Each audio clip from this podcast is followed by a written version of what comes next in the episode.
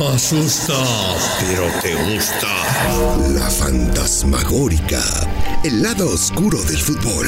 Historias inéditas, anécdotas y la opinión franca, directa y sin línea del fantasma Nacho Suárez en La Fantasmagórica. Uy, qué bello. La Fantasmagórica, exclusivo de Footbox.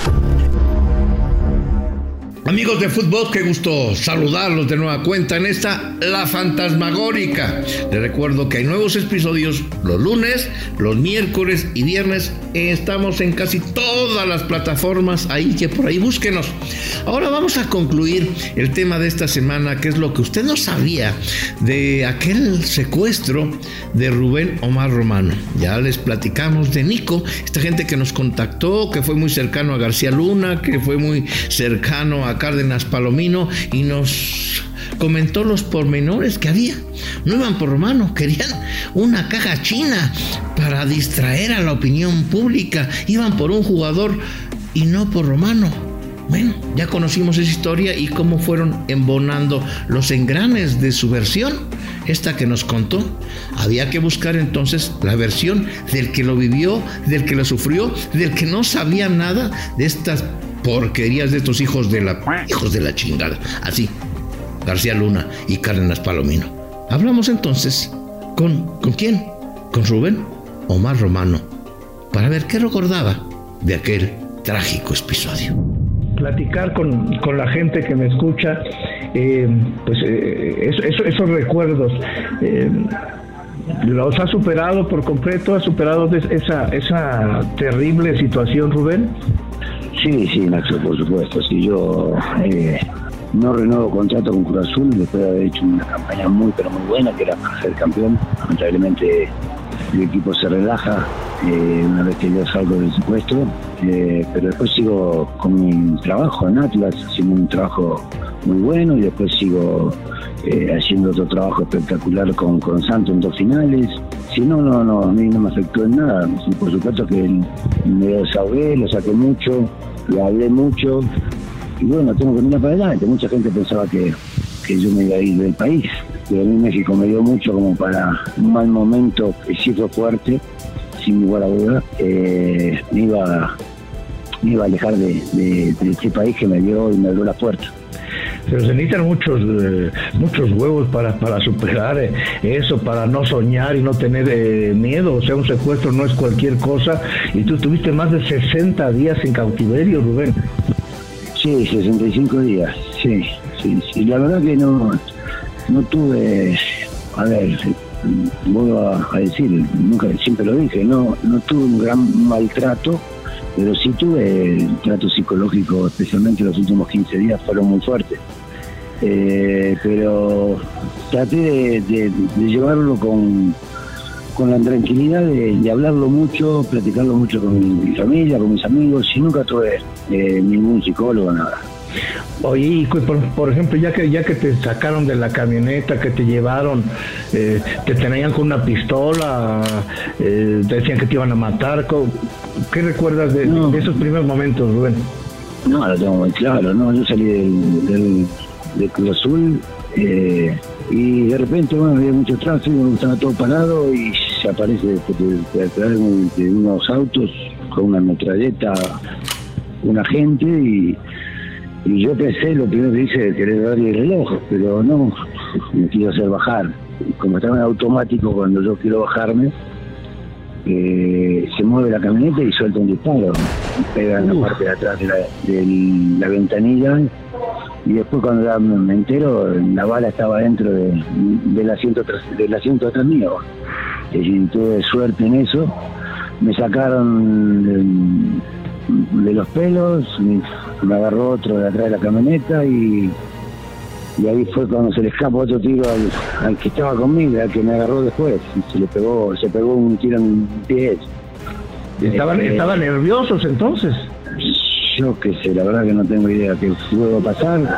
La única versión que tuve cuando subí al auto me pegaron un culatazo en la cabeza y después, bueno, me cambiaron a los 10 minutos, 5 minutos, 10 minutos, me cambiaron a otro auto en una cajuela. Eso es lo que me acuerdo perfecto. Y, luego ya, ya cuando estabas en esa casa de, seguridad, te conocían, te, conocían como Rubén, te, ah, sí, ¿cómo te trataron? Sí, me conocían, me conocían, por supuesto. Y sí, lo, y, lo que me, y sí decían que en la realidad iban por, por Cruz Azul, porque pagara Cruz Azul, no por, por, por mí, y, tampoco, eh, también hubo, había, sí habían dicho ahí adentro, yo escuchaba que, que también tenían vista a otros jugadores.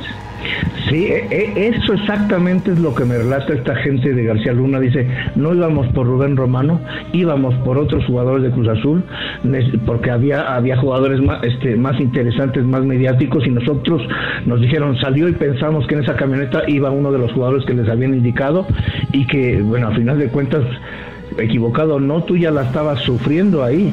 Y, entonces, ¿sí, ¿sí, iban por otros jugadores? Este, Rubén, ¿tú escuchabas eso? Escuché sí, que también había otros otros jugadores, que se les había escapado otros de otros equipos también. ¿Oyeron lo que nos dijo Romano? Él escuchó a sus secuestradores que no iban por él, que iban por gente del Cruz Azul, que se les había escapado incluso un jugador de otro equipo. Eso confirma la tesis de lo que nos platicaba Nico. Eso confirma la tesis. Qué poca madre él sufriendo, su familia sufriendo, negociando, y unos bastardos en el poder, seguramente regodeándose de su gran idea. Esta es la continuación de esa charla con Rubén Omar Romano sobre ese secuestro. Qué, qué, difícil, ¿Qué, soñabas ahí? ¿Qué pensabas tus hijas? ¿Qué, pasaba cuando estabas tapado? ¿Cómo te tenían? No, bueno, por supuesto que amarrado de las piernas y, los brazos y las esposado y con los ojos tapados durante cinco días, imagínate. ¿Y para ir al baño? ¿Y cómo te desamarraban?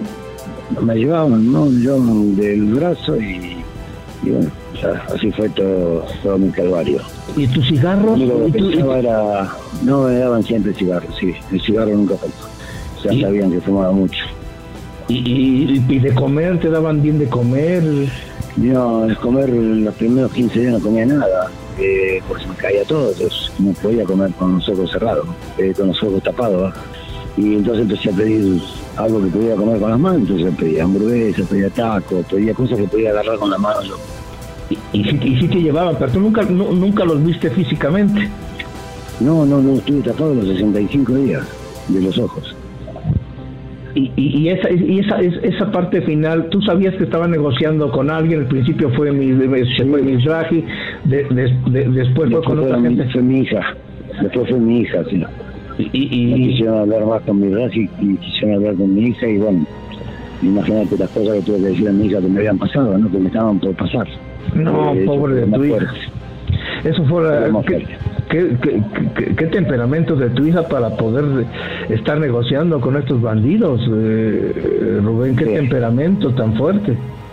Sí, estuvo muy fuerte, estuvo muy fuerte. Los últimos 15 días fueron muy fuertes. Eh, ¿Se pagaron rescate o nada más estuvieron negociando? No, se fue negociando y por lo que yo después me entero cuando salgo, me muestran las grabaciones, es decir, cuando me hicieron cambiar y bañarme el último día contra la pared, que fue cuando me sacaron la venda y la volvieron a poner después, me dieron un punch y todo eso, me estaban cambiando a, otro, a otra banda. No estaban, eh, no estaban la venda. Yo pensé que habían arreglado ya algo, pero no, me estaban cambiando a otra banda. Y ahí es donde, ahí donde aparece el rescate, ¿no? Sí, eh, eh, ellos se equivocan, se equivocan los que me cuidaban, supuestamente, por lo que me dicen que hubo dos llamadas telefónicas a la familia, donde eh, decían que el hombre del floja y, y, ahí localizan el, lugar por medio de las llamadas telefónicas. Y acá lo que me relata esta gente es de que deciden que ya es momento de, sacar a, Rubén y entonces negocian negocian la salida y que te empiezan que empiezan a, a, sí, pues a, prepararte para que no salieras tan, este, pues así, no sé, sucio o desaliñado y que entonces tienen que esperar a, Javier La Torre a que llegue Javier La Torre ahí para que entre el operativo, porque Javier La Torre es el primero que te entrevista saliendo de ahí, ¿no, Rubén? Mira, la verdad es que esto es como todo. Si yo eh, puedo decir muchas cosas, lo único que sé que lo mío es real. Eh, yo lo sufrí, Sí, lo cierto. sufrió, la gente, la gente lo sufrió. Y después, bueno, si me imagino que esto también tiene tintes políticos donde con algo tapa, con una cosa tapan otra. Seguro. Eh, pero bueno, la realidad no. Lo único que puedo decir que, que lo viví en carne propia y que no se lo deseo a nadie. No, por supuesto, fue un infierno, porque más allá de los eh, de las argucias políticas que arreglen o no, estaba tu familia, tus hijos, tu papá desesperadísimo, que no sabía qué hacer, a quién recurrir, llamó a bueno, papá le- a, a los pocos días le dio un infarto, es decir, después que pasó, decir, que todas esas cosas, después no puedo escuchar a la gente que digan que, que estaba todo preparado. No, no, no, no, es que no, es, es que no fue preparado lo tuyo. Lo tuyo, Eh. lo- el secuestro ex- evidentemente existió. Lo que pasa es que lo mandaron a hacer. O sea, que eso es lo que de- de- a mí no me cabe en la cabeza, la, la, la, la bajeza, la poca madre, de dañar a una familia eh, y nada más por, por, eh, por un tema político que traían. Lo, lo tuyo fue real, el maltrato fue real. Por poco, por poco don Pepe se nos va antes. Los sufrimientos de tu hija debe ser, eh, de tus hijas debe sido ma- mayúsculo. ¿Qué hiciste cuando saliste, Rubén? ¿Qué fue lo primero que hiciste? Bueno, primero que fui a encontrarme con mi familia, y, y- un abrazo enorme con, mis hijas, con mi mujer en ese momento, fue terrible. Eh, y bueno, y después te digo que a los tres días, eh, yo soy un tipo que me levanto rápido de todo y salía de la cancha. Juego a, los tres días. Qué huevos, Rubén, qué huevos. Eso, eso, eso no lo hace cualquiera. O sea, No, si yo ves que fueron cosas que me fueron ayudando a mantenerme con, con fe. Es decir, la, la- mi familia, Dios y el visualizar el nuevamente estar dentro de un campo de juego.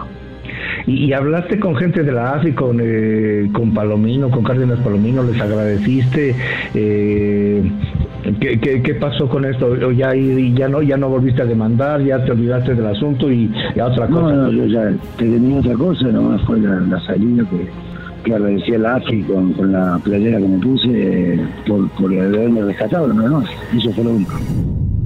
¿Qué puede uno decir después de oír esta blasfemia? Después de que para mí encajan todos los eslabones de esa historia que nos contó Nicolás. Una caja china planeada desde la oficina de García Luna, del nefasto de Cárdenas Palomino, que dicho sea de paso, por querer quedar bien con él, porque estaba enamorado de Lili Telles, como nos dice Nicolás, pues por quedar bien.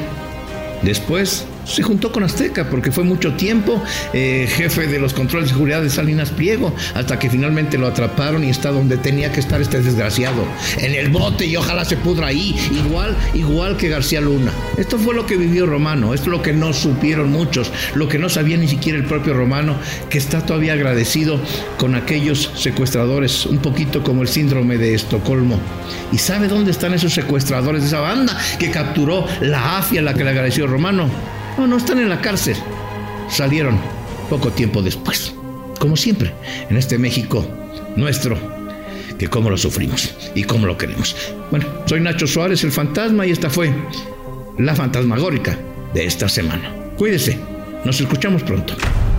Esto fue La Fantasmagórica con el fantasma Nacho Suárez, podcast exclusivo de Footbox.